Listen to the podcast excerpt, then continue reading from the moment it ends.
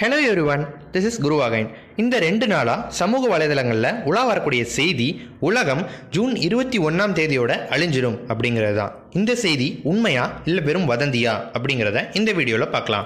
First of all இந்த செய்தி எதை அடிப்படையாக வச்சு பரப்பப்படுது அப்படின்னா ரெண்டாயிரத்தி பன்னெண்டு டிசம்பர் பன்னெண்டாம் தேதி உலகம் அழிஞ்சிடும் அப்படின்னு வெளிவந்த செய்திக்கு அடிப்படையாக இருந்த மாயன் கேலண்டரை அடிப்படையாக வச்சு தான் இந்த செய்தியும் பரப்பப்படுது.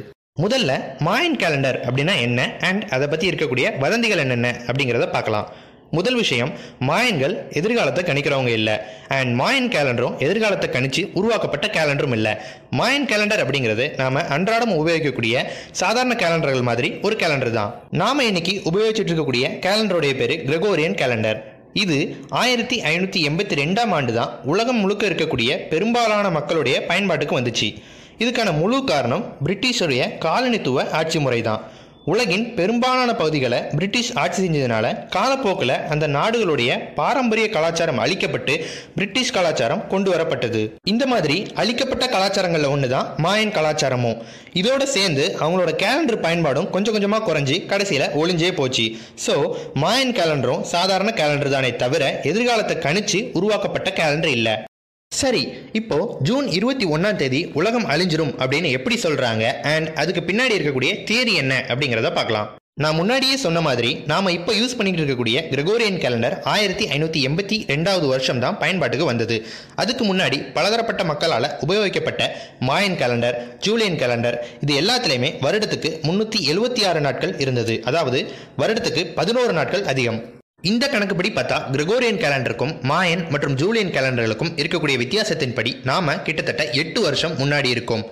அதாவது ஆயிரத்தி ஐநூற்றி எண்பத் எண்பத்தி ரெண்டுலேருந்து ரெண்டாயிரத்தி இருபது வரைக்கும் நானூற்றி முப்பத்தெட்டு வருடங்கள்.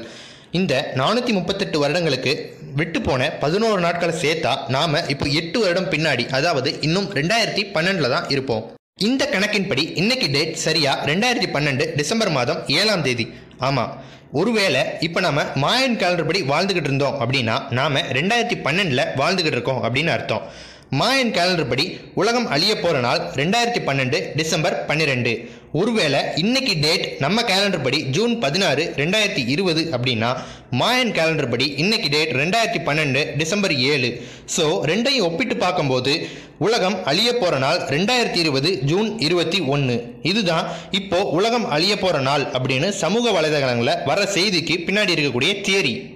சரி இப்போ ஃபேக்ட் செக் இந்த செய்தி உண்மையா பொய்யா? உலகம் அழியுமா அழியாதா? அப்படின்னு கேட்டால் இந்த ஃபேக்ட் முற்றிலும் தவறானது. ஏன்னா ஜூன் இருபத்தி ஒன்றில் உலகம் அழிய போகிறது இல்லை. இதை ரெண்டு விஷயங்களை வச்சு உறுதிப்படுத்திக்கலாம்.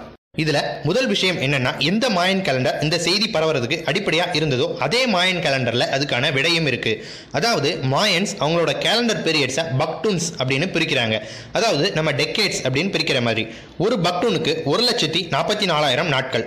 இந்த கணக்குப்படி தான் மாயன் கேலண்டர் டிசம்பர் பன்னிரெண்டு ரெண்டாயிரத்தி பன்னெண்டுல நிக்குது. அதாவது மாயன்ஸ் கணக்குப்படி பதிமூணாவது பக்டூன் முடிஞ்சு பதினாலாவது பக்டூன் பிறக்குது. இதை மட்டும்தான் அது குறிக்குதே தவிர உலகம் அழிய போறதே இல்லை.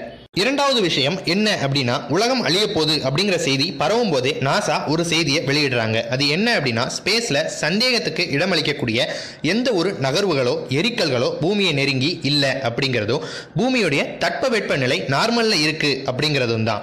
ஸோ ஃபைனலி உலகம் அழிய போகுது அப்படின்னு சொல்லி ரீசெண்டாக வந்த எல்லா நியூஸுமே இன்டர்நெட்டுடைய மிகப்பெரிய கட்டுக்கதை.